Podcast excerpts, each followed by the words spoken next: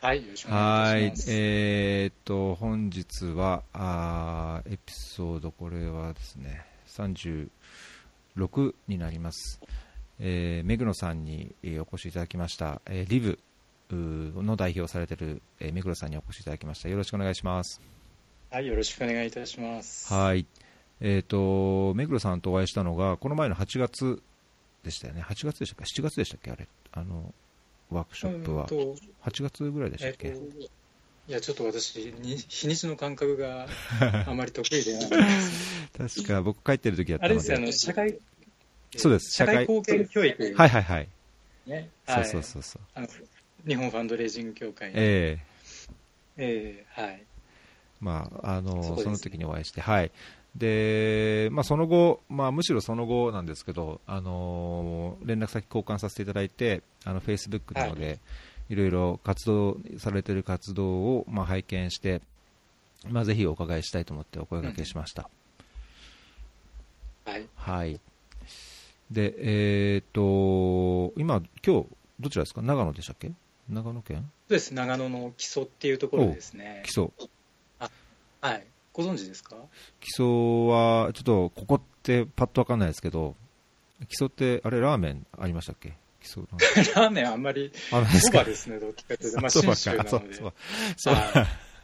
そばですね。いや、僕、長野で昔、バイト、あのーホテルのウェイターのバイトしてて、毎週末か、毎週末、あのー小諸？小諸とか、佐久とか、ええはい。あ、そうですか。あそこら辺にはよく行ってたんですけど、ちょっと場所はあそうなんですね。違う感じですね、基礎だと。あそうですね、あそこまで多分車で3時間半ぐらいかかります。あ、遠い。おー。遠いんですよ、長野やたら広いんで、うんうんうん。はい。そっか、今雪すごいんですか、長野って。いやいや、えーとですね、昨日一昨日ぐらいに雨降ってて、今、あったかいんですよね、まああったかいって言っても、まあ、東京の寒さぐらいなんですけれども、えはい。えあ、じゃあそんなにまあ、雪が多いとこでもないですか、基礎って。あそうですね、あのー日本海側と比べると全然、うんあの周りが山なので、みんなそこで落ちちゃうんですよね。うーん。なので、あんまり、あんまりということでもないですけど、まあ、そんなには降らないですね。ええそうなんですね。僕はあんまりちょっとわかんないですけど、あのー移住先をどっかないかなと思って探してて、ええあの いろんな場所のお話はなるべく聞こうかと思ってまして。あそうですね、ええ基礎はね、だいぶ厳しいと思います。厳しいですか？あの自然環境はね、素晴らしいんですよ、やっぱり、うん。あのものすごい綺麗ですし。うん。なんですけども、綺麗な分あの、自然がすごい厳しいんですよ。おー。それは、ね。暑さ寒さがっていうことですか？えっとね、夏はあの最高です、うん。あの蚊もいないんですよ、あんまり。マジですか？はい、あの1年で1回か2回ぐらいしか刺されないです、ええそれ素敵じゃないですか。そうなんですよ、ただ冬がですね、本当にもう過酷。あの谷合いなんですよね、ええ谷合いだから、もう、で山が中央アルプスの、えっと西側になるので、はいはい。あの日がですね、えっと8時半ぐらいにならないと登ってこないんですよ。ほで私の家だと12時半ぐらい昼の12時半ぐらいにはもう日が陰ってしまうのであのええ谷合いだから、ー。本当ですか？あもう本当ね 底冷えがひどくてはあ。なんか、理想は夏ここ住んで、うん。あの冬はあの岡山とかなんかあっちの暖かい方に住むのが理想だと思いおますそれは面白い住み方ですね。じゃあ一案としてちょっと基礎も調べてみようかな。そうですね、うんあのもしいらっしゃるんだったらあのご案内しますし あぜひ声掛けいただいて、は。はいい、ありがとうございます。あの今日は、えっ、と、目黒さんの活動されてるリブの活動を中心にというか、まあ、あの最初、は特にあの概要的なところというか、あの思想的というか、なんていうんですかね、現状、まあ、どういうところなんですっていうところを特にお話しいただきながら、あのリブの活動にこうじゃあじ実際リブでどうされているのかっていうところをお伺いできればと思うんですけど、あのまず簡単に、えっ、とこのリブについてちょっとご紹介いただけますか？はい最近できた、作ったばっかりの団体で、ですねまだ4ヶ月弱ぐらいしか経ってないんですね。おはいはい、で、はいあのまあえーそれまでは他の団体のお手伝いさせていただいたりとか、あのまあ、プライベートというかね、あの個人で活動してたんですけども、その日本の場合ですね、そのアニマルライツ活動っていうのは、本当まだ、えー規模がかなり小さくて、うんあの団体も少ないと。で、それぞれの団体ものすごい一生懸命やってるんですけども、もともとが少ないのであの、まだまだやれることはいっぱいあるし、試してないこともいっぱいあるんですね。うんで最初、他の団体でやらせていただこうかと思ったんですけども、やっぱりそれぞれあの歴史もあるし、いろんな、まあ、NPO という形なので、機動性がやにが機動的に動けないってうんういう部分があんって、まあ、だとしたらその自分で団体を作って、そこであの試したいことを全部試していきたいっていうのがあってですね。なるほど、ではい、でその NPO っていう形態も取らずにあの法人っていう形態も取らずにあのしばらくうん。行ってみようかな。という感じとで立ち上げた。そうですね。任意団体です、うん。えっ、と、リブっていう、まあ、あの、アニマルリバレーターっていうのの略でリブ。で、ね。えっと、ホはい。ームページを拝見すると、その動物利用の即時停止、あ即時廃止、あと動物の権利の付与、で動物の解放と、まああのはい。まあ、動物の、まあ、利用問題、えーでそのひいてはそのおヴィガンの啓発とかですね、はい。をされていると、まあ、そのあの実情をいろいろおまとめたりデータベースを作成して、えーまあ、啓発につなげていくっていうような理解でよろしいですか、はい、はい、そうです。ねうん、これ、あのーホームページ見ると、リブのすぐ後にラブって、はい。出てくるんですけど、ええはい。あのラブは LAB、あの愛のラブじゃなくて LAB ラ、ラボラトリーのラボですかね。そうですねはい。アニマルリベレーションラブっていうのがあって、これはデータベースとして、えーなんでしょう、そういう資料の収集と、そのデータベース、うまあ、広く使ってもらうためのデータベースを提供しているっていうようなものなんですか？そうですね、あのー既存の団体がですねなかなかその、えー活動が忙しくてですねその基本となるデータベースの部分がうん日本では整備されてないんですね。うんその歴史だったりとかその問題の全体像だったりとかあー、まあ、いろんな仕組みがどうなってるかっていうところをまだ、えー整備できてなくてで故に、えーまあ、非営利だったりとか社会活動をしている方々が、うんその体系的に動物問題を理解できない状況にあって、はいはいはい。なのであの入ってくる方々も少ないし日本だとその極端に学者さんだったりとか、まあ、哲学者だったりとかが少ないんですよね、うん。あの動物に関わる。でそういう方々に興味を持っていただくためにも、まあ、データベースこういう問題の全体像っていうのはこうなってるんですよっていうところをまあ示していただいてあのご理解いただいてあの賛同いただける方は入っていただきたいなというのはありましてなるほど。でこういう、はい、データベースを作りました。うーんなるほどね。あのー今、その他の団体で、まあ、既存のその団体っていうのをおっしゃいましたけど、動物擁護の団体として、主なものはいっていうのは、あの今、ググった感じだと、ええ動物の倫理的扱いを求める人々の会とか、動物愛護団体とか、まあ、公益財団法人動物愛護お協会というのがあるんですけど、そういう、まあ、はいこれらが大体主な団体ってことですか、今、最初におっしゃった。えーとですね、動物の倫理的扱いを求める会っていうのは、それは日本の団体ですかね？うーんとね、えーアメリカの動物の権利、あ、これアメリカのやつかな？あ、アメリカのやつかもしれないですね。それは、多分イギリスじゃないですか。あ、アメリカか。うん、アメリカの動物権利って書いてある、書いてありますね。うんあ日本じゃないですね、えっとこれですね。あ、ノーフォークって書いてある。うんうん。えーとですね、日本、えっ、と、まあ多分他の国もそうだと思うんですけれどうも、ん。その行政寄りの団体っていうのがあってですね、はいその程よくえー動物を愛護していこう、うん、程よく。あの団体があるんですよね。それはもう、あの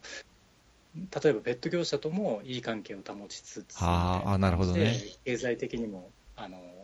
たんあの動物利用を担保しつつみたいな感じのうんスタンスの団体があって、うんうんえっと今おっしゃったその日本動物愛護協会というのはこういうの言っていいのかちょっとわかんないんですけど、まあ、うんそっち側です、ねああ、なるほどねなの。で、うん。はい、で私たちっていうのはあのそうではなく、うんうんうんその動物利用すべてをあの、まあ、否定していく廃止していくっていう、まあ、極端な、なるほど。世の中から言われると主張的には過激と言われる、うん。えースタンスでやっている団体ですね。なるほど、なるほど。おじゃあ、そういうなんか考え的な違いもあって、えーやるんであれば、あーまあ、ご自身の考えを、おまあ、貫くというか、まあ、それをやるために、もうご自身で立ち上げたということなんですね。そうですね、うんあの日本で動物愛護っていうと、あのまあ、犬猫なんですよね、うんうんうんあの動物愛護管理法においても、あの畜産動物だったりとか実験動物は愛護法の中に入っていないんですね。おーあ、そうなんですか。おそうなんです愛護されてないんですよね。産業動物なのに。うん。まあ、ある程度の縛りはあります。あのはいなるべく倫理的な扱いをするみたいなのはあるんですけども、基本的にはもう考慮されてない状態にあるんですね。ほうほうほうで我々っていうのはそこまであの、まあ、保護していきたいっていう擁護していきたいっていうのがあってですねなるほど。えーだとすると、えーちゃんと、まあ、未来を見せたいっていうのがあって究極を見せないと究極がどこにあるかわからないので,、うんまあ、でその究極を見せる団体のっていうのが明確に言う団体っていうのはまあほとんどなくてですね、うんなので、まあ、あえてっていうところもあって即時廃止だったりとかなるほど、なるほど。動物の解放っていうあの曲の部分を見せてるってういう感じです。んなるほど。じゃあ、場合によってはというか、あのその活動の先には、この今のその動物愛護管理法の中身も見直すっていうか、あのまあ、一応、なんか動物養護管ん動物愛護管理法の中には、その家庭動物に限らず、畜産動物とか実験動物それぞれについてうんぬんとか書いてますけど、そこらそね、うんそこについても、その利用も含めた、あーなんかこう改、改正みたいなものを訴えていくっていうようなビジョンもお持ちってことですか？そうですね。あの今のところ立ち上げたばっかりの団体で、しかもあの私、長野なので、うんうん。そのロビーイングとかができないんうんうですよね。んで来年、えーあじゃない今年ですね、動物愛護管理法の、えー改正年なんですよ、5年に一遍改正さあれるんですすけれども。えはい、でそれに関してはかなり動いている方々が多くてですね、うんうん。あのアニマルライツ団体も動いてますし、うん。まあ、犬猫団体も動いてますしあの芸能人とかも動いてるのでまだまだ、まあ、わざわざその私がやるまだ食い入れないっていうところがあってですね、うんまあ、やらないんです。うんうん。でもう一つは、まあ、あの動物愛護管理法はまあザル法で、うんうん。まあ、懲役にほとんどならないんですよね。この前あの猫を惨殺した税理士の方がいるんですけども、ええ。その方も結局、こう猶予になるだったりとかですね、はまあ、ざる法で、で他の、えー例えば屠殺法だったりとか、まあ、その動物に関わる法律っていうのはかなり多いんですよね。うんうん。あのだったらまた別の法律があるとか、はい。実験だとまた別みたいな。で動物園水族館においてはその明確な法律もないようなな状態るほど。なんです。うん。でもうさいまあ、そう理想を言うとですね、まあ、それを全部統合した法律を全部丸ごと1個作るっていうのが、まあ、理想なんですけども、まあ、おそらく数百年後とかそういうことになるのでなかなか難しいっていうところですね。うーんなるほど、なんかそういうじゃあ刑刑事責任というか倫理責任みたいのがあ曖昧というか、あーまあ、そのダメですよ、禁止ですよとはされつつも、なんかそれに対する刑罰みたいなものがほとんどないような状態なんですね。えっと、あるにはあるんですけれども、うんえっと、今すみません、ちょっと私、不明確な点なんですけども、その以前はですね動物愛護管理法の罰則よりも器物損壊の罰則の方が重かったんですね。あはははなのであの、あまりにひどい事件は器物損壊で罰してたんですよ。うん、なるほど。はい、なので、まあ、物よりも動物の地位の方が低い状態にあってですね、うんまあ、そういうところも、えー変えていかなくちゃないとこうろですね。ーんなるほど、なんかそこら辺も、あのーお話を伺いも、もっとこう法律的なところと今のその現状としてお伺いしたい、、はい。ところですけど、まああのーそれこそまあ動物の用語とか、まあ、利用の現状とか、あのそういうのに関心持っている方であれば多少のそういう予備知識もあると思うんですが、あのもう数年前、何年もう4、5年前になるんですかね、えー、とイルカの後部とか、えー映画が、えあのー有名になって、あのーはい。オスカーあのオスカーって何でしたっけ？グラミー賞？あグラミー賞じゃないな。映画って何でしたっけ？アカデミー賞か。アカデミー賞を取ったりしてすごい騒ぎになって、そのイルカとか捕鯨について一時期、一時期っていうのかな、あのだいぶ、あのー話題になってで、僕自身としてはそのクジラ様っていうあの本も見て、はいあのーすごい関心もある一方で、昔からあのベジタリアンとかその動物について結構考える機会ってあったんですね。あの僕インドに昔留学してて、でインドに、あはい。インドに留学してた先の大学があのマハトマ・ガンディの理想あの、うん。理理念にのっとって農村イインドの農村を元気にしようと。でインドの農村の開発をいい形で進めようみたいな理念でいろんなその開発事業とか農村経済学とか農村社会学とかをやってる大学だったんですけど、あのインマハトマ・ガンディのってあの結局ベジタリアンそして、はい。えーまあ、そういう動物、まあ、肉は食べないというようなことをしてて大学もあのベジタリアンであの寮に入ってたんですけど出てくるものは全部野菜だけだったんですよ。でそれを初めてそういうの経験してで友達にもいっぱいベジタリアンができてで、まあ、日本人の知り合いとかあの仕事上の関係の人もあのそういう方が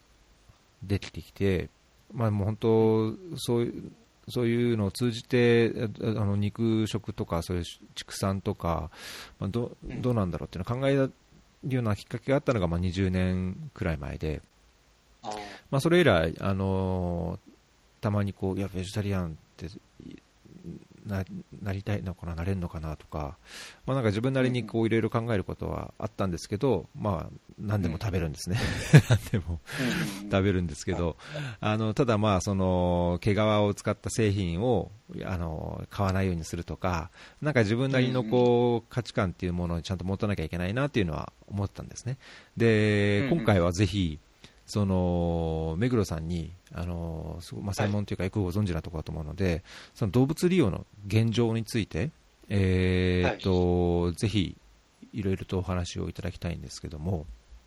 ええ。えーっとなんかそこポンと振っちゃっていいですか？動物利用の現状。どんなんですかっていうか、はい。どういう課題があってその動物擁護とか動物の権利について考える必要があるのかっていうあところを。あわかりました。はい。じゃあ、えー、とまずその動物の利用の現状が、えーどうなっているかっていうところなんですけども、えーとまあ、これあのラブのページのトップにもあるんですけども、えー、とその動物の利用問題、えーまあ、今、人間社会動物を、まあ、空気のように利用してるんですけれども、うん。その動物利用問題をその2つに分けるとですね1つがその動物に対する搾取うん。っていう問題。で一般的に動物のことをやってる人たちはこっちをやってると思われるんですけれどうも、ん。けど一方もう一つその人類への影響っていうのも大きくてですねはいもう動物を利用することによって人類自身がまあ被害を被ってるっていう現状があるんですね。なのでその動物利用問題っていう、えー全体像はその動物にへの影響と人類への影響の2つに分けられるという感じです。はい。で人類への影響の方は軽く触れますけれども、まあ、環境にすごい悪影響を及ぼしているだったりとか、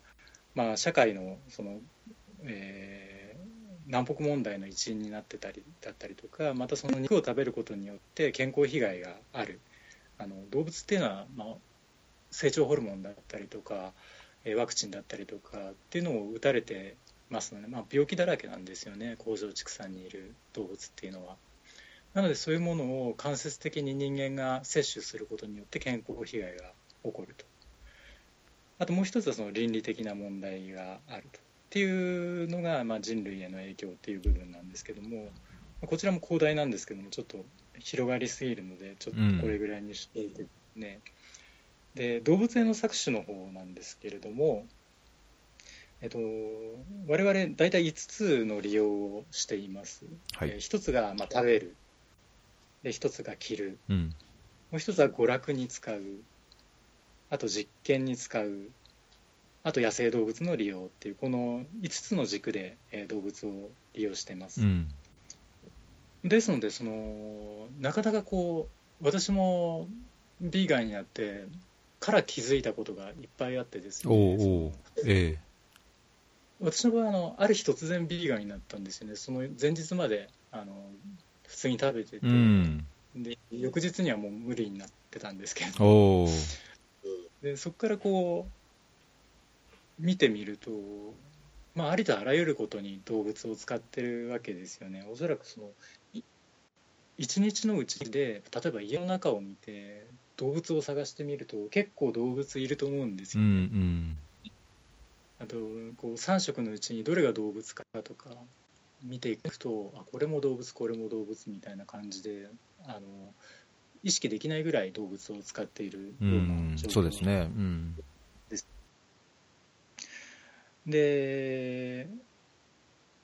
まあ、今私がこれからレディー4でやろうとしてるのはその動物の搾取のその中の娯楽の中に入っている、えー、動物園水族館っていう部分になります。うん、で本当に一番でかいのはやっぱり食だし一番難しいのも食なんですねそれはみんなみんなやっぱ肉美味しいっていうのがあってそれをこう取られてしまうのは何としても拒否したいみたいなところがやっぱりあるわけですよ、ね、私もそうでしたけれど。なのでそこが一番本丸でと思ってます。で私もいずれそちらをやろうと思ってるんですけども、はいはい。うん、なのでその動物問題をやってる人たちは何でもかんでも動物だったら助けたいのかいみたいな話がありますけどいやまさにそうで。で全てつながってるわけなんですね。うん、うん、っていう状況です。なので、うん、えー、例えば日本だったらですねどれぐらい動物を利用してるか、えー、例えばですね、えー、食の部分で言いますと1年間でこれちょっと推定した数字なんですけども、はい。えー、鶏をですね大体6億羽6億羽食べてますね。はい、で豚が100、えー、1660万頭、うん、で牛が127万頭。これでものすごい数字なんですけれども、うん、まあ、こういうのを利用しているような状況です。で世界中でいうと陸生生物陸で生きている動物だけで、はい、これも数字が出せないんですけども600億から700億の動物を、えー、殺して食べていると利用していると。でこれがもう一つその殺すことにだけこう焦点を持っていっちゃうとちょっとは片手落ちでこれを全部産ませてるっていうことなんですね、うん、なるほどね、うん、人間が人工的に産ませてるっていうで、まあ、これはほぼレイプなわけですね。レイプで産ませてるわけです。で子供っていうのは、まあ、初乳とかそういうのは飲ませたりする場合もあるんですけどもすぐに親と離されてまたその子も利用されていくっていう形になってます、うん、うん、っていう感じですかね、ね、うん。ちょっと今のお話の中で最初の方に、えー、おっしゃってた、まあ、ある日突然急にヴィーガンになったっていう、はい、おっしゃいましたけどそれは、えー、なぜ、なぜ急にビガンになったんですか？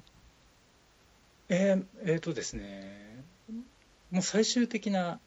きっかけっていうのはアースリングスだったんです、ね、あはいはいはい、うん、映画の、うん、はい。でまああれが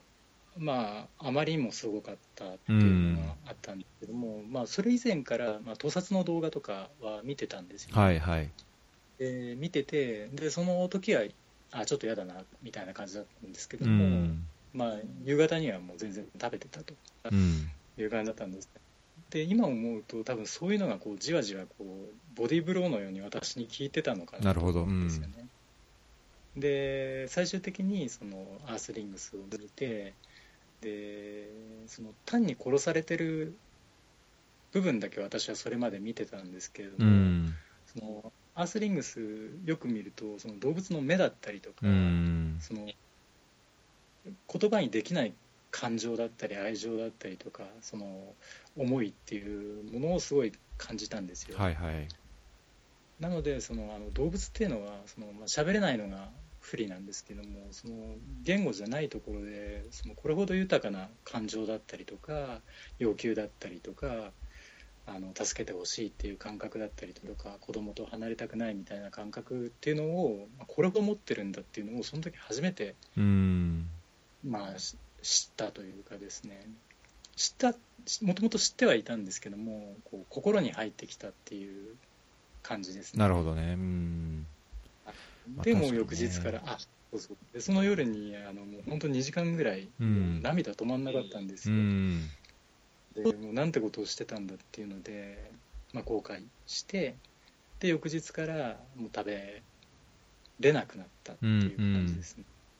あの、フェイスブックだったかな？にも書いて、えっ、と、えーなんか図を紹介されてましたけども、その、ベジタリアンとフィーガンと、なんか違いみたいなあれ、出してましたよね。ツイッターだったっけ、ええ出してましたね。あの、それで言うと、まあ本当の、おヴィーガン、まあ、ヴィーガンにも違いあるんでしたっけ？ヴィーガンはヴィーガンでも全部、なだダメなんでしたっけ？あ、だからヴィーガンでも、おなんかオリエンタルヴィーガンとか、ダイエタリーヴィーガンっていうので、これは一部のものは、いい？ん？食べ、食べてもいいみたいなところなんですか？この分類がえっいまいね、そうなんですよ、そこら辺ちょっと整理しなくちゃないところなんですけれうども、ん。えっと、ビーガンっていう言葉自体はですね結構最近なんですね、あの戦前、戦中か、えっと、1944年に初めてできた言葉なんですね。うん。で、その当時はその動物の搾取をやめるっていう定義だったんですよ。できる限り動物の搾取をやめるのがはいビーガンであると、ビーうガニズムとん。あ、あったそうだったんですけども、うん。はい、そこからその拡大解釈がされてってで健康で完全菜食もビーガンになりあの宗教的な感覚でビーガンになるのもビーガンになりみたいな感じで今拡大していってるところなんですよ。なのでその定義が曖昧だっていう感じですうね、ん。目黒さんはこれで言うと、おこの表の一番上のヴィーガンってことですか、はい。まあそうですね。うん。ただそのえー、とそれ完全にそういうわけではなく、やっぱりその健康の部分、要素ももちろんありますし、うん。そのなんていうんですかね、その精神的な要素もあるので、うん。一概にそれがパキパキ分かれてるかあなるほどね、そううんないうん。はい。なるほど、なるほど、まあ、なんかイメージ的には分かります。うん。えーでオリエンタルピーガンっていうのは、もともとそっちの方が早いわけですよね。あのジャイナ教だったりとか、うん。ああいうなんあれはいつだろう？多分西紀元前何世紀とかそういうところに発生したものなのでビーガンという概念よりはるかに早いんですけれども、うんうん。まあ、あのビーガンっていう言葉でくくってみてそういう言葉になったっていう感じですなるほど、うーん。はい。じゃあ今は一切牛乳とかも飲まない、あもちろん。乳製品ももちろんもちろんっていうのももあれなんですけど、うん。そうですね。あの牛乳とか卵ってなんか殺してないからいいじゃないかってういうんふうな,、なんかそうそういうベジタリアンの方もいますよね。そうですね。それはあの、うんまるで逆でですねまあ放牧とかそういう部分で修正飼育するみたいなのだったら、まあ、多少いいのかもしれないんですうけれども、ん。今、まあしはい、市場に出回ってる牛乳とか卵っていうのは工場畜産で作られてまして、でそういうのはもう肉牛よりはるかにひどいうんうん扱いうんだし、ひどい人生をそうね、アースリングスにもそれ出てましたよね。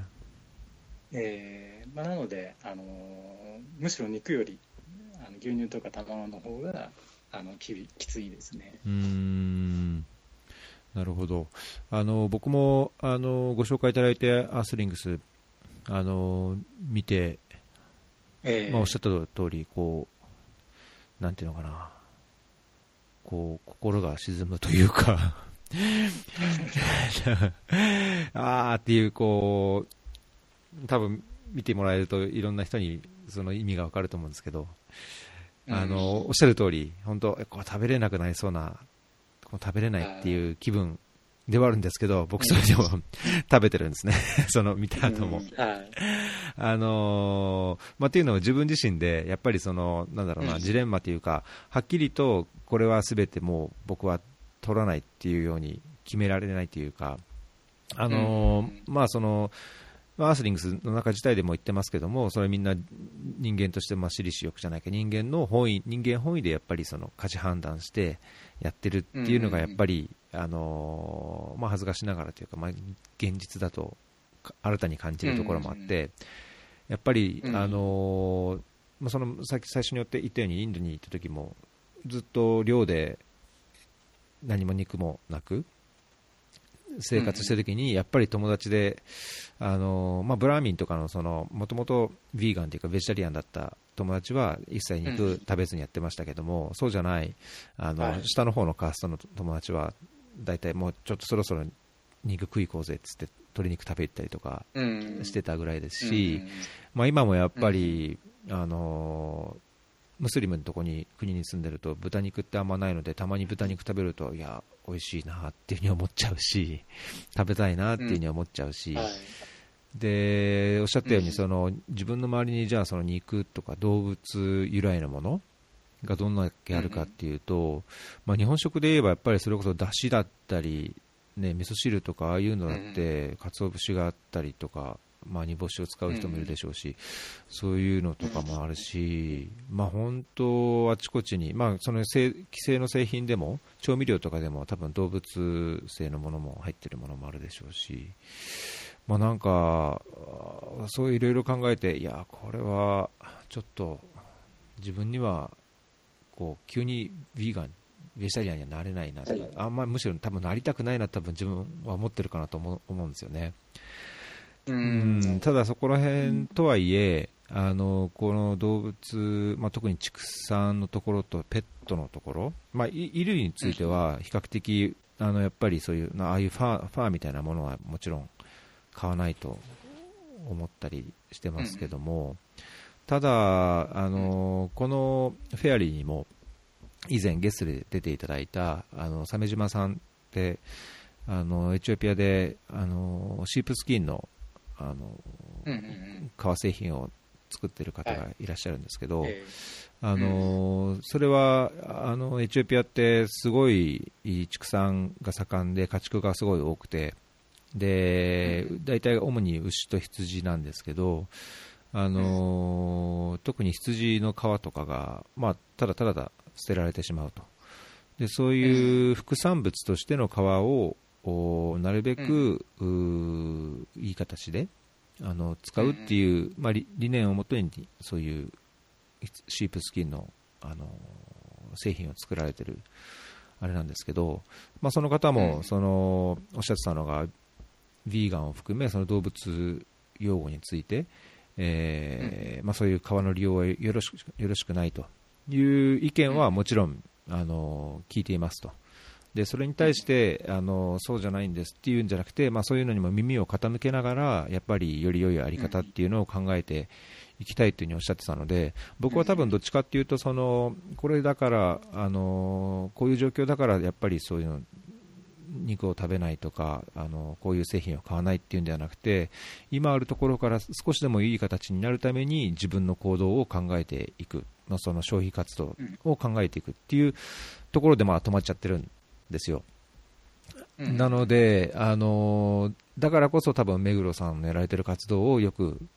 見てというか、あのこのそれこそラブで提供されているような情報をちゃんと見て、えーその中でじゃあ自分はどうしていくのか、まあ、社会としてどうあったらいいのかっていうふうに考えていくことが大事かなと思っていて、まあ、ポンとすぐにこのリブの活動、すぐに大賛成です、全く僕も同じですっていうふうにできないところではあるんですけど、ただ、まあそこをこう少しでもこう情報を知って、えー、現状を知って、あのじゃあ自分の生活として自分のアクションとしてどう取れるかっていう考えるのが大事かなと思ってるんですね。えで、あのそういうレベルで考えてて考えてるのであのお伺いしたいのは、えー、その今あリブを団体として立ち上げてあのすごい精力的にいろいろされている中で、えー、っとこのファンドレイジング、クラウドファンディングでやってる、まず動物園、水族館っていうところの動物、まあ、利用の中でもその娯楽、まあ、ペットも含まれてますけども、その娯楽のところでの動物の扱い、権利について、今、どのようなその調査をして、えーまあ、どのような情報を発信していくっていうようなお考えなのか、ちょっとお伺いしたいと思うんですけど。えーと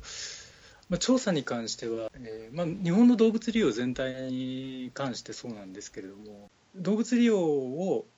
否とする側が欲しい情報が、えー、なかなか出てこないとで出てくるデータっていうのは利用産業側にとって都合の良いデータが出てくるわけですよね。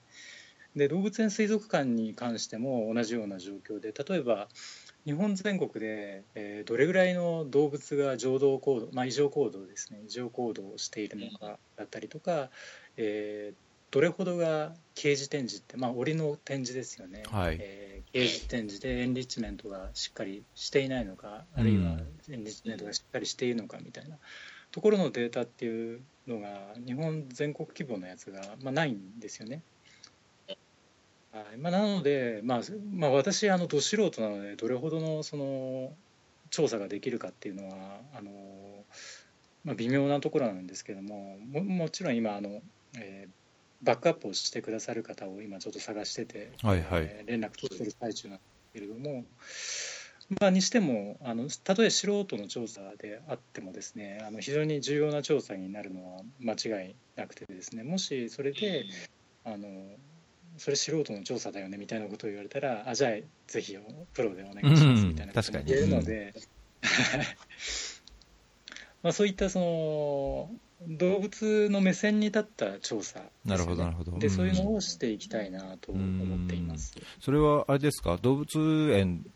水族館のところについて、はい、特にその動物愛,、愛護管理法であの動物園の責任としてあるいは義務としてこういう報告しなさい、はい、あるいはこういう、えー、最低限こういう環境を作りなさいっていうような、そういうなんかルール作りっていうのもあるんですか、ルールってなんですか？えーとですね、それってかなり難しいんですよね、その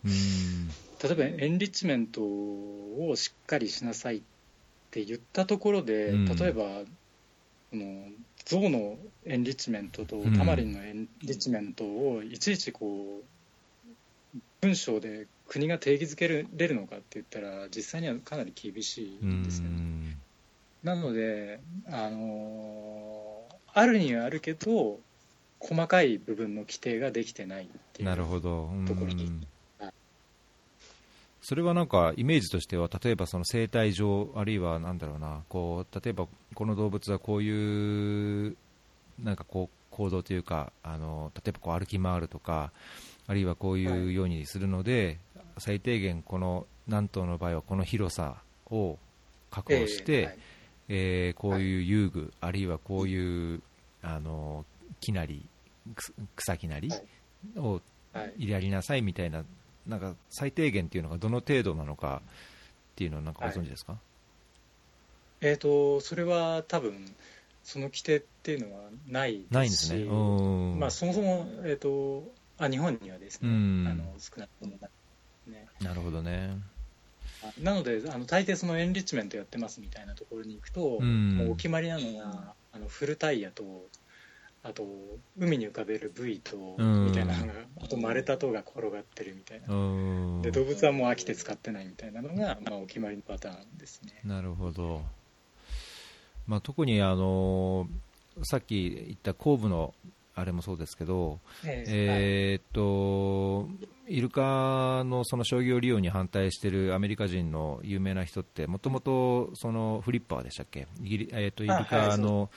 えー飼育じゃなくてトレーニングしてイルカショーみたいなものを始めた人が、うんうん。後々になって、いや、これはけしからんとな、とんでもない失敗をしたっていうので、まあ、イルカのそういう商業利用っていうのを反対するっていう活動をされてたっていうふうに認識してるんですけど、そうですあのしたよね、でまあ、特に水族館、まあ、最近サーカスみたいなものってなんかああまだあんのか知らないですけど、あの水族館ってやっぱりそういう芸みたいなものをやって、まあ、イルカに限らずシャチだったり、なんかアシカなのかオットセイなのかっていうのもあると思うんですがそういうところもどういうような状況かっていうのをなんかいろいろ見て回るというようなお考えですか、そうです。はい、そうですね。うん。あのまあ、総合的に言って、えっと、動物園もですね、日本の動物園も昔、どう芸をやらせてたんですね。おー象とかのやつ、うん。はい、そうです、そうです。で、そこからまあ批判がありまして、うん。で、だんだんやめてって、うん。っていう風な感じなんで、まあ、歴史を見るとですね、私、あの歴史動物解放年表っていうのを作って、はいはいはい。1万2000年前からの人間の利用と、あと保護っていうのを両方こう示していって、まあ、どういう流れなのかっていうのを明らかにした、あの横4メートルぐらいあるあの年表を作ったんですけどで、えー、とそういうのを見ると、やはりその反対派が反対して初めて利用側が動くっていう状況があるんですね。うんで利用側は、えー、とそれを変えたとしたらいやそれは自分たちで気がついて自分たちの自助努力で変えていったっていう言い方をするんですけれども、うんうんまあ、本質はもう反対されたから自分たちの、えー存続利用とか存続の形態を次々と変えていっているっていうのが、まあ、現状なわけですうんうね。んなので、その動物園っていうのは、えーとまあ、そういう芸っていうのは違うんじゃないかっていう批判を受けてやめていったわけですね。うんただそのなぜそういう圧力に弱いかっていうと動物園の方は行政の動物園が多いんです。はあで水族館っていうのは、えー水族館っていうのは企業がうん多いんですよね、うんだからその圧力に強いっていう部分があって、なかなかその水族館の方はやめさせられない、でまあ、日本そうですね。で日本全体でおそらく600頭ぐらいの、えーイルカが今利用されてるんですけども、はい。その正確な数字っていうのも、えー、と何年か前に、えー、とある団体が出したんですけどもそれ以来更新されてないのがあって、うん。まあ、そういうところもあの明らかにしていった上で商業利用が違うんじゃないかっていうところも訴えていきたいなと思っています。うんなるほどね。ちなみにサーカスはですね今、うん。動物利用は世界的にあのやめていってる方向にあります。なるほどなるほど。じゃあなんか人のこう人のサーカスはあるけども動物を利用してるっていうのはあまりない。だんだんなくなってきてですね、うん。はい、去年一番、まあ、サーカス関係で大きかったニュースは、うんアメリカのリングリングサーカスサーカスっていううん。あの本当サーカスの黎明期からあったサーカスがええ動物利用をやめたと。決定したと、やめたかえ段階的にやめていくかは知らないんですけども、えまあ、いずれやめることはもう決まったっていう感じで,、で日本の場合木下サーカスっていうところがあってですね、ええ。そこがいまだにあの象を使ったりとか。あそうなんですね。まあ、そういうことを、はい、してますね。ん。まあなんかタイとかタイもあのその観光客に象乗ってもらってとかってやってますけど、うん。なんかそれについてもちょっとかわいそうだし嫌だからあのそういうのはややりませんっていう人もねいますけどね。んうんそうですね、はういんそうね、確かにその娯楽につかついてあの動物の扱いっていうのはあの、ね、非常に、まあ、子供連れて動物園、水族館行ってる身なんですけど。え まあなんかそこまでねあんまり、まあ、水族館についてはちょっとなんかこう考えたことありますけど動物園についてはあんま考えたことなかったなっていうのとこの本当アースリングス見た後に、うーん、まあ、仮にもし行くんであれば、なんかそういうところもやっぱり子供と考えるというか、あのあそうですうん、そういうところはやっぱり、うん見なくちゃいけないなっていうのは感じましたけど、えーあのまあ、確かに娯楽から入っていくっていうのはね、その動物園の作種いろいろある中で、娯楽っていうのはやっぱり入りやすいところかもしれないですね。そうですね。はい。うん。まあ、動物園を、まあえー知識がないまま行くと、うん。あの楽しいのはすごい非常にわかるんですよ、うん私、今でうんもそのやっぱり虎とか見たことない動物見ると興奮しますし、可愛いと思いますし、うん。で知識がなければもちろんそのだけの感情になるので、それは動物園楽しいだろうなとまあ、思う、確かにね、うん。もちろん思います。ただ、やっぱりその異常行動がどういうものかっていうのを知ってから行くと、うんいやー、本当、もう異常行動だらけなんですよね、動物園っていうのは。えーみんな頭がおかしくなってしまっている動物ばっかりを見見させられるわけですよね。うんそうすると全く違う目線になって、もう全然楽しくなくなってしまうんですよ。なるほど。なので、まあ、そういうふうなところも伝えて、あのまあ、ご自分で判断していただくといううんうん感じの情報提供、まあ、今だとその動物園水族館側に有利な情報しか出てこないので、うん。いやそうじゃない情報も両方提示して、でなるほどね。ご自分で選んでいただく。うん。はい。うん、この娯楽のところ、この表と、まあ、ええ。アースリングスもそうでしたけど、娯楽のところで、えーもう一つ出てくるのがペット。で、はい、であのまあ、ペット産業、そ特にブリーダーについては、まあ、日本でも確か昔、僕もなんかそういう問題報道を見た記憶がありますし、いはい。まあ、そのと梅や増やせやじゃないけど、あの動物で、まあ、金儲けをするっていう側面、ペットのところにあると思うんですね、まあ、そこは確かに僕自身も、あのすごい反対するところなんですけど、ううち、ペット、犬飼ってるんですよ。ええ犬,、は 犬飼ってて、可愛いですね、あの子。はい。あのまあ、アフリカにあの昔、ええザンビアっていうところに住んでる時にあの、子犬であの友人の家で生まれた十何匹の犬を1匹預かってて預かってとかいただいてはい。10年ぐらいかな、10そうそう11年ぐらい、一緒に連れ回してるんですけど。連れ回してるのが、まあその犬にとって嬉しいのかどうかっていう考えるとちょっと分かんないところはありますが、まあ、ずっと連れ回してですね、で一緒に、まあ、家族として、うん。はい。はい。えー一緒にいて、こうペットについては、その産業としての、あれは、あーその動物用語とその搾取の即時停止っていう観点から、これはペットもやめるべきっていうのはお考えなんですか、えーとまあ、これあの、非常に難しくてですね、うんいずれその私がその提示している即時廃止っていうのは、あの自分の、まあ、勝手な時間軸なんですけども、まあええ1000年と考えてるんですよ。おお長いですね。なので段、えー段階的なものですので、うんあの現状、そこに反対して、その動物利用を絶対反対って言って、ペットも反対って言ったらお話にならないので、うん。そこには触れないというかですね、まあ、み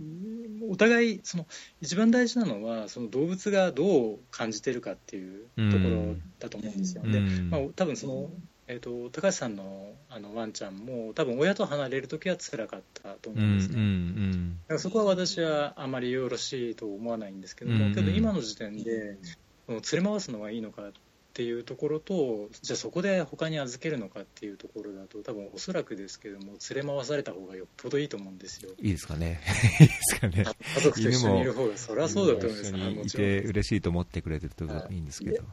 あまあ、私は会ったことないので、なんとも言えない おそらくそうだろうなというところなので、それはもう、そそう思ってます。うーん。なるほどね、まあ、ただペットもね、その簡単に飼う、飼い始めるもののすぐ捨ててしまうとか、あのうん。殺処分の問題で広島県でしたっけ、広島市でしたっけ、なんかその殺処はい。分ゼロのためにいろんな活動をしている自治体もやっぱりあるし、あのーまさにその動物の現状を身近に感じるっていうところでやっぱペットってあの結構多くの人にとって入り口、まあ、動物園とかもそうですけど入り口、うんまあ、かわいそう、まあ、か単純に言えばかわいそうっていうふうに思えるところだと思うんですね、あのーなんかこう豚肉食べて牛肉バーベキューして焼肉してっていう人が急に牛がかわいそうっていうよりは、多分比較で言ったら、あの犬、猫、うん。まあ、その動物愛護管理法でもその犬、猫については多少こう手厚いっていうようなところも側面もあるっていうことも考えると、やっぱりそういう傾向はまあ否定できないのかなと思うので、そこでやっぱり関心を高めていくっていうのはね、いいのかなとは思いますけど。うんあの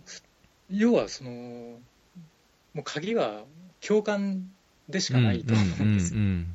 よ。やっぱり犬猫はその身近だから共感できるわけですね。ただ、一般的な消費者ってその肉を食べてる消費者っていうのはその牛とか豚とか鶏とほとんど関わったことがないので、共感も得ようがないです、でちっちゃい頃から一緒に牛と育ってきたと物心がついた時から、で一緒に育ってきてじゃあその牛を明日殺してじゃあ食べましょうっていうとこれ全然違うわけですよ、なのでそので実際その例えばえー、えー、と人によってはですね鶏と暮らしたことがある方々に言わせるとその猫よりはるかに頭いいよっていうわけですよ。ですごい言うこと分かるし、気も使ってくれるし、その起こす時とか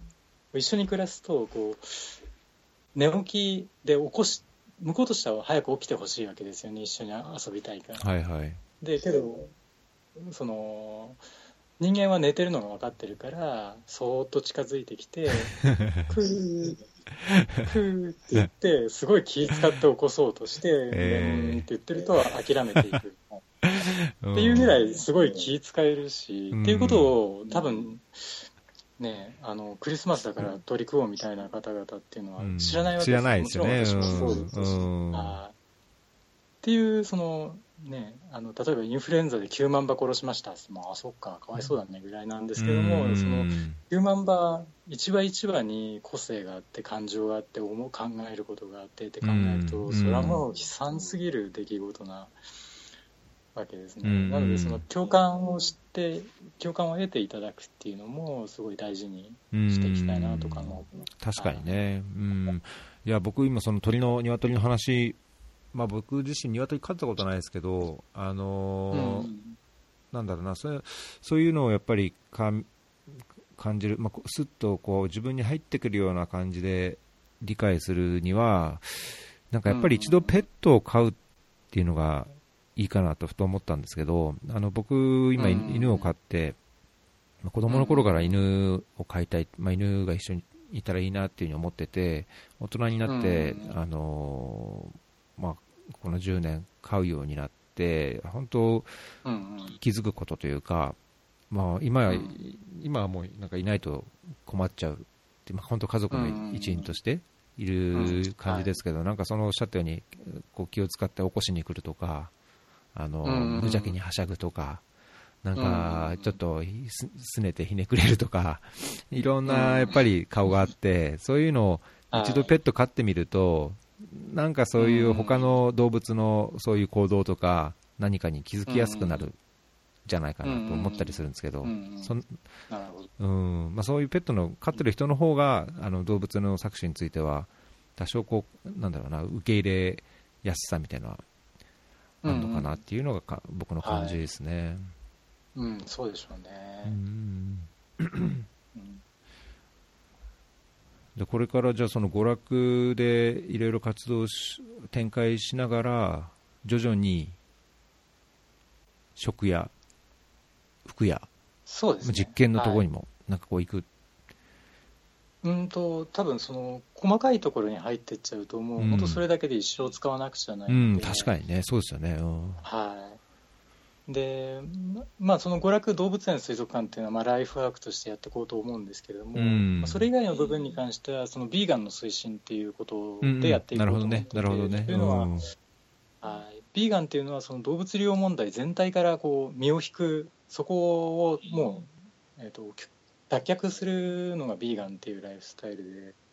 でこれって私としてはものすごいことだと思ってるんですよね。これ全体からたった一人で身を引いてそこを拒否して動物を殺さないなるべく殺さない生き方をするっていうのはもう一人でできるかなり最強の活動をたった一人でできるかなと私は思ってるんですよ。なのでそのビーガンにさえなればその細かいところはからも全部抜けることなのでちょっとそっちでそういう切り口でやっていこうかなと思ってます。なるほど。ビーガンになると、これこれもまた僕の、なんかこう、単純に思いついたハードルだったんですけど、ビーガンになることのハードル。ええ僕、ラーメン好きなんですけど、ああわかります。わ、かりますね。ものすごいわかります。ラーメンってやっぱり、まあ、豚骨ラーメン、もちろん鶏ガララーメンって、はいやっぱり食べた、まあ、特に海外いると、日本に帰ったらまず何食べたいってラーメンなんですね。うんはいで、ラーメンってそういう動物の骨から、骨を煮込んで、うんねえ、まあそれこそなんかおとぎ話に出てくるような人をこうな熱々の鍋に入れて 煮込んで食ってやるじゃないけど、まあそんなことをしてるのがラーメンじゃないですか。そうですね、ラーメン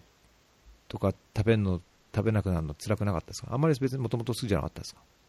いやいや、だってもともと大好きでしたよ。私結構東京の順のラーメン屋行って、あ、本当ですか？ぐらい好きでした。はい、そうです。えー私詳しいですよ。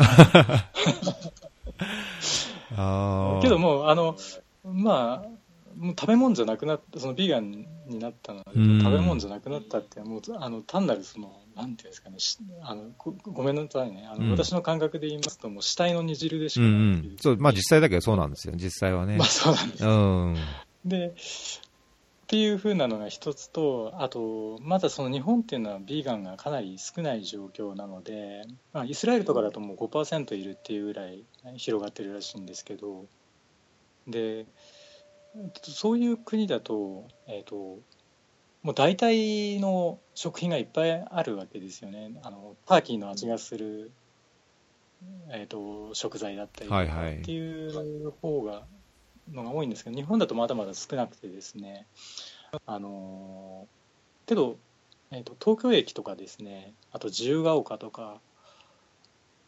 にあるティーズタンタンっていうラーメン屋さんがあるんですけどもそこはもう完全ビーガンですね、おーそうなんですね。で豚骨味っていうのもあって、うん。あのバキバキの豚骨味ではないですけどもあ豚骨味だみたいなのも一応食べられるようにはなってきてるんですうよね、ん。なので多分そのそういう進化と同時進行でビーガンも増えていくのかなとうんうんうん。思ってますね、なるほど。今だとあまりにすやっぱ住みづらいですよね。う、ん、まあね、日常生活、うん、的にね、まあ、選択肢というか、あれがやっぱりいろいろ出てくれば、もちろん、そういう移行もしやすいのかなっていう、まあ、勝手な、ね。うん、勝手な感じはしますけどね、まあ、僕、例えば昔知り合いで、インド人で、あのー日本に来たら、これ、生きていけないだろうなってやっぱり感じたんですよね、そのいや、日本のご飯だからどうぞ味噌汁とか言って、いや、これ、魚入ってます。だし、ね。あのはい。朝ごはんにしたって、ね、あの朝からいや、卵がとか、魚がとかうん。だし、まあ、もちろん、ね、日本のその野菜のいろんな小漬けみたいな、小皿みたいな、すごいベジタリアンでいいものもいっぱいある反面、なんかやっちこっちにやっぱりいろんな出汁が入ってたりとかすると、うんこれみんな食えないなと思ったので、まあ、最近はね、す。ごい増えて、そういうあのデータセーデータベースを作ってサービスあのやってるようなところもありますし。うん、うん。あありますね、うん。まあ、傾向としてはいろんなオプションがあって、あのそれこそ多様性をううまくこう享受しつつあるのかなっていう気はしまうん。しますけどね、ティーズタンタンってこれなんうん。なんかいいですね。うん、なんかその味をわざわざそういうふうにする必要があるのかっていうのは、まあ、そうベジ ベジタリアンにもなってないくせに言うなって感じですけど、あ別に味を模さなくても、まあまあ多分味はね多分美味しいんですよ。あのやっぱり肉の味っていうのはうまいんですか？その大豆ミートの味と、うん。その豚肉の味って豚肉ってやっぱ独特でこうなんていうの私中毒性あるなって思うぐらいああのー好きだったんですよね。だから味自体は、まあ、言っててこれもうすでに私気持ち悪いんですけどうん、味自体が美味しいのはもうそれはもう否定できないんですよ、そういうのあるんですね。うん。いやもちろんあります、うん。なのでうん。だからそういう味の再現みたいなところもあの日本人がビーガンになるのってそんなにハードル高くないと思うんですよ。おあそうですか？そんなに肉食べてなかったし、まあ、明治以降ですよね、こんだけ大っぴらに食べる確かにね。うん。けど、その西洋の人たちってもともと狩りでうん肉食べ、肉中心、中心と言っていいのかわかんないですけども、うんまあ、日本人よりはるかに食べてた人たちが、ビーガンになるっていうのは、これすごいことだと思うんうですよ。ん、それは、うんうん、確かにイメージ的にそんな気がしますね。そうですね。だから多分彼らは本当に肉の味が大好きなわけですよ。で、うん有名な活動家も肉の味は大好きだって公言してるぐらいなんですよね。うーん、なので、その味を再現することにもすごい情熱をかけてて、なるほど。でいろんな食材ができていくっていう流れだと思います。いやその発展と場合によってはそのビーガンなりそういう動物養護の発展というのは場合によっては相関関係があるかもしれないですあもちろんですね。はい、うんああのビーガンが生まれてるのはぜほとんど、えー、と先進国ばっかりですよね、うん。なので社会だったりとか権利だったりとか、まあ、科学とかのうん。進化と同時進行でビーガンっていうライフスタイルは進化してるんうんうんですね。なるほど。はい、なのでさっきのあのエチオピアのお話ですとやっぱりそうせざるを得ないっていうのはもちろん分かりますし段階としてはもちろん仕方がない仕方がないっていう言い方もあの異論ある方もいるかもしれないですけども私としてはそう感じてうるわけです、ん。はい。なるほどね。いやあの僕としては、まあ、ベジタリアン、ビーガンにはすぐにはならないけども、うん動物についてやっぱりそのうん。考える必要はあるんだよな、あるんだろうなっていうのを感じてるので、あのーまあ、少しこのリブラブで勉強させていただきます。ありがとうございます、はいい、や本当にその例えばその革靴を合皮にするとか、うんそのダウンを買うダウンジャケットを買わないでうん審査レートにするとか、うーん、まあ本当にそういった。うん。そうですそうです。はい。あの羽布団にしないで審査レートにするとか。あのあの河川ですよね。今うん。河川すごいんですけど、まあ、合皮の技術も日本が、まあ、トップを走ってるんですけうれども、ん。まあ、そこでその消費ですよね。消費のその、ね、お金で投票するっていう部分で、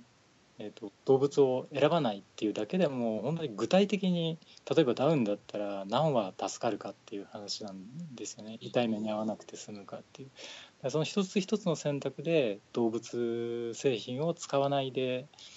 選択をするとあの具体的に動物が助かるのであのできるところからやっていただければなとあの、はい、確かにね、そういう消費行動からで、ね、一つ、まあ、必ずしも、まあ、ヴィーガンにすぐならなくても、段階的にこういうのをやめていく、でその問題をちゃんと意識する、考えるっていうのは、まうんうとってもね、まあ、考えた上でやらないっていうオプションももちろん、まあ、あるにはあってはいはい。い,、い、いのかもしれないですし、うんまあ、その情報を提供するっていう意味でも、このラブっていうデータベースを作っていく、あの現状をうん見たものを発信されるっていうところには非常に大きな価値がありますよね。そうですね。やっぱりそのビーガンになって私自身の経験でじゃあどうすればいいんだっていうその 料理もほとんどしたことないしみたいな状況でで生きていくのが辛いわけですね日本だと、まあ、そういう方々にとってもあのあこうすればいいんだみたいな情報が提供できていけばいいかなとなるほど思ってます。うーん。はい。いやー、すごい。一人で、これ、ん一応団体って、ほ一人で全部今やってるんですよね。まあその運営関係はまあ一人ですね、うん。あの会員になってくださってるサ方はポーターといらっしゃる。で一緒にあのイベントをやったりとかもしてるんですけども、うん。運営自体に関してはまあ一人でやってる感じなるほど。いや。ーはい。あのーそれ、活動について一つ宣伝というか、あのー情報共有として、えー、とさっきお話の中にも出てきた、レディー4の、あのークラウドファンディング、あのーはこれ、リンクを貼らせていただきますけども、あのーあこれ、えっ、とご、ご自身でちょっと説明されます？あはい。えー、とその先ほど、えー、とお話しさせていただいたような、えー、と動物園水族館の調査を、えー、と今年の4月からに、えー、と北海道に渡りましてそこからこう北海道の動物園水族館を全部調査してで次東北関東という感じで、えー、調査していくための、えー、資金を集めるのがレディー4の、えー、今回のプロジェクトになってます。で一応達成はしたんですけれども、えー、今関東分の入園料がまだ足りない状態なんですね。北海道東北は行けるんですけどもなので、えー、達成したんですけどもネクストゴールを設定して、えー、今資金を募集しているところです。でもう一つはその車がですね今のだともちろん中古車で、えー、なんですけれども、えー、宿をですね1泊ゲストハウスで翌日車中泊みたいな感じで、うん、えー、とお金を浮かそうと思ってましてでまあえーと、今年北日本編で来年西日本編で、えー、日本全国っていう形にするんですけども、まあ、かなり長い距離を走るので、えー、なるべく中華車の中でも程度がいい中古車を買いたくてで今だとあまりいい状態の買えないですね予算的に、うん、なのでもうちょっとあの伸ばし伸ばしたいというかですねあのご支援いただけるとありがたいので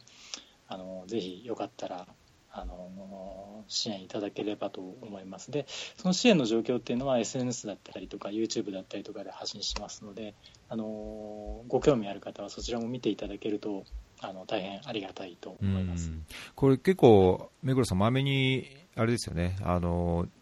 情報発信されてますよね。その新着情報として、はい、あんまり僕もちょこちょこあのクラウドファンディングでえっと、支援することはありますけど、ここまで新着情報をすごいまめに発信されてるプロジェクトで、お目にかかったことがないので、すごい、うん、丁寧さを感じて、いいですね。丁寧さと、あと、必死さですけど。あ、必死さ。だからこれすごいじゃないですか。もう100人近い支援者が集まって、まあ、最初の目標額はもちろん超えて、もう100万超えて、えー、あと、まあ、20万ぐらい、10万ちょっとぐらいですね。はい、で、残りがもうあと7日ですね、あと1週間。そうそうなんですよ。ちょっと僕も急いで編集して、なるべくこのエピソードをすぐに発信して、あんま支えになるか分かんない、大して支えにならないと思うんですけど、いやいや、あのできる限りの、できる限り早く発信して、はい、えー、で共有エピソードを発信する際にはこのあのリンクも一緒に貼っとくようにしますね。あありがとうございます。はい。これに東東日本じゃないわ。北日本編と西日本編？はい。で結構これ関東がすごい多いのでそうですね。関東がねまた動きが大変ですね。そうなんですよあの日本って、えーと、動物園の数が世界で2番目で、水族館が世界一あるんですえー、あそうなんありすぎなんですよ。ああのやっぱり日本人って、うん、あの言い方あれですけどやっぱり受動的な遊びが多いので、うん、その与えられる遊びに飛びついていっちゃうわけですよね、あのパチンコだったりとか。なので、ちょっとそこら辺も あの国民性みたいなところがあって難しいんですけれども、確かにね、あちこちに水族館ある感じしますもんね。そうですね。で日本中で、まあ、200調べた限りですけども、220、30あるんですよね、なので、1日1件行っても220、30日かかるわけですね、なのであの2年に分けたっていう感じです、ね、なるほど、はい、うんいやこれ大プロジェクトですね、じゃあ。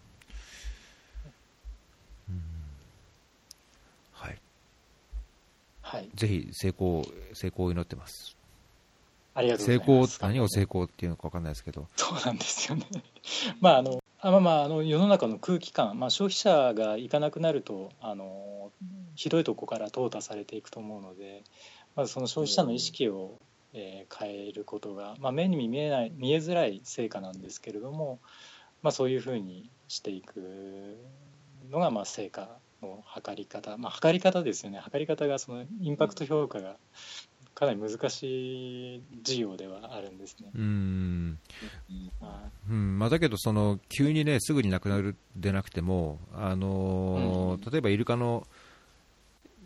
例でも、あのそのイルカの捕獲方法があの追い込み療法が良くないっていう世界の水族館協会でしたっけ、まあ、それを即時やめなさいって、日本はそれをやめなかったら日本の水族館協会のその世界登録を抹消しますよみたいな、あまあ、ある意味圧力というか、まあ、世論というかね、考え方が変わった影響で、まあ、日本の水族館も、まあ、そういう追い込み療法でやっとったイルカはうちでは買い取りませんっていうように、ね、変わったりはしてはいますし、まあ、なんかそういう情報を発信して、あのー、やっぱりそういう働きかけっていうんですかね、意識のこう変わるきっかけ作りをしていくっていうのは、とっても意味あることだと思うので、まあ、この調査の結果がね、何らかのその、まあ、全く知らなかった人の、え、あ、そうだったんだ、うん、ちょっと考えなきゃねっていうのになることがまずとっても大切なことだとは、僕個人的にはすごい思うので、そういう期待はすごいしてますけどね。はい、そうですね。うんいやーなんか本当に、ね、考えさせられます。考え、考えてばっかり、考えてるだけなんですけど、僕の場合。だけど本当に知らない情報が多分かなり多いし、私も3年間調べて、うん、やっぱ今でも毎日びっくりすることが多いのに、うん、うん、そうですね。これすみません、時間ちょっと、はい、過ぎてますけど、あいえ、私は全然大丈夫ですか？もうちょっとだけ。放送の方が大丈夫ええ、全然それも大丈夫なんですけど。ええ、もちろん全然。あのー、目黒さんは他に別に本業を持った上でこれされてるんですか？えっ、とね、もう今ややめたんですよ、ね、あ、やめたんですじゃあこれにもう、はい。そうです。特化したんですね。そうです。なので、あのこれ、あの、プロジェクトの費用は集まったんですけども、うん、生活どうしようっていうのは、そうそう、裏ですごい悩んでるんですよね。どうしたものかなと。確かにそこは考えてる悩みですよね。このリブのあの支援、運営費の一部を その経費として給与化するみたいな、えー、そういうとこまではまだ考え進めてないですか？いやもちろんあのリブの方でその会員だったりとか寄付寄付っていう形のご支援は人件費の方に回させていただくんですけども今そのクラウドファンディングの方に注力してるので団体の方の寄付だったり、ね、あのやっぱり同時進行は焦点がぼやけるので、あのそそっちがまるでできてない状況なんですねファンディングが。っていう状況なので、はい、そっか。あの あれですよね。あのリブはだけどあのシンカブルとかにももう登録されてましたよね、はい、他になんか、はい、あのそういう寄付プラットフォームの登録とかって他にもされてます？いや、してないんですよ、まだあの全然そっちに手が回せてなくて、ね、じゃあ、シンカブル、えー、っと、そういうのサポーターになるというか、支援をしたい方がいらっしゃれば、シンカブルのページからも、あじゃあ、どひどひ、はい、どしどし受け付けますっていう。はいじゃあこれもリンク貼っておきますね。あ、ありがとうございます。助かります。このアースリングス、ちょっと見てもらいたいですね。あのあぜひぜひ、やっぱり、ね、これを、ね、私たちの足元で何が起こっているのかっていうところを、あのぜひ知っていただきたいですね。うん本当ちょっと、こう、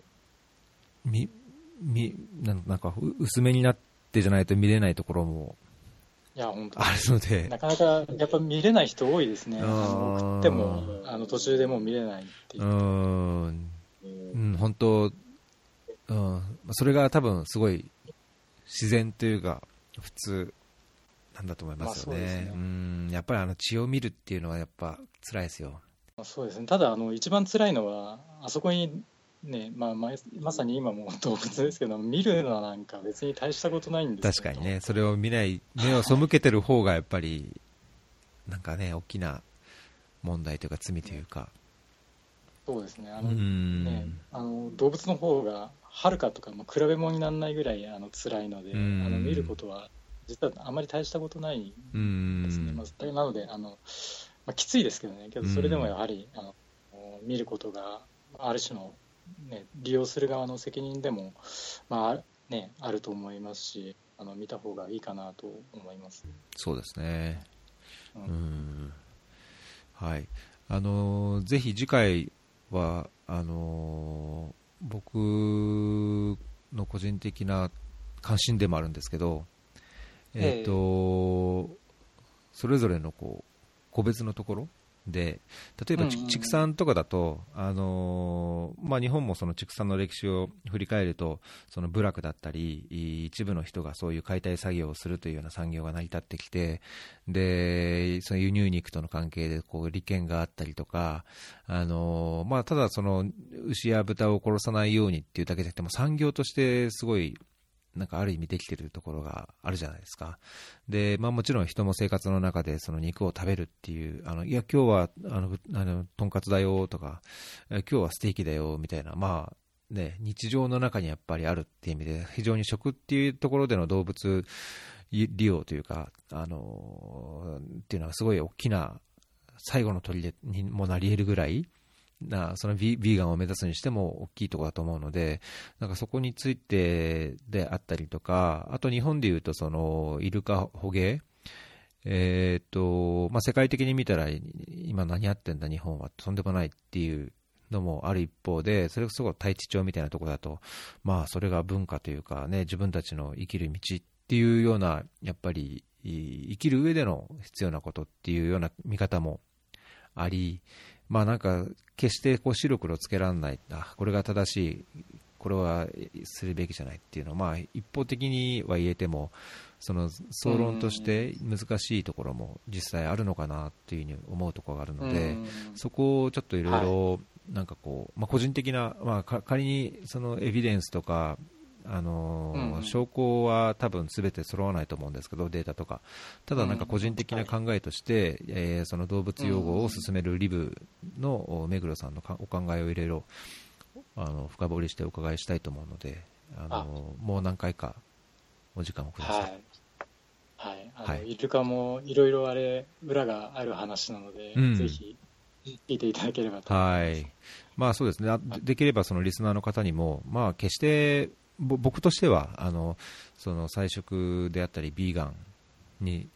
なるべきだっていうふうには個人的にはすぐに言えないところはあるんですが、ただ、まあ何度も言っているように、その問題というか現状というのをしっかり理解するとか、まあ、それに対して目を背けずに、ちゃんとこう自分で、えー、見てみる、聞いてみるっていうのは非常に大切なことだと思うので、仮にこう子供に説明するにしても、すごい難しいところだと思うんですよね。あの、虫、うちの子なんかも結構なんかこう、ちっちゃい時ってこう、アリをこう、追っかけて潰したりとか、なんか昆虫でこう遊んだりで殺しちゃったりとかするときに、だめだよとかってやっぱ言うんですよ。だけど、昆虫、目の前のそのアリは殺しちゃだめだけど、みんな美味しい美味しいって肉食ってとか、うん、なんかやっぱりね、考えると矛盾はいろいろあるというか、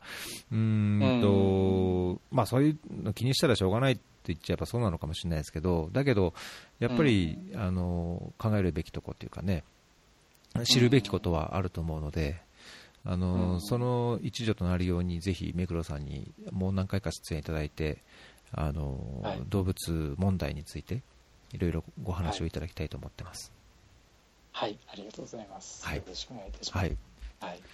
ということで、えっ、ー、と今日はだいぶ時間過ぎちゃいましたけど、またぜひあの調整してお願いしますね。はい、あ、わかりました。はい。よろしくお願いいたします。はい、ありがとうございます。今日はじゃあエピソード36になります。あのリブの目黒さんにお越しいただきました。どうもありがとうございました。どうもありがとうございました。またお願いします。はい、よろしくお願いいたします。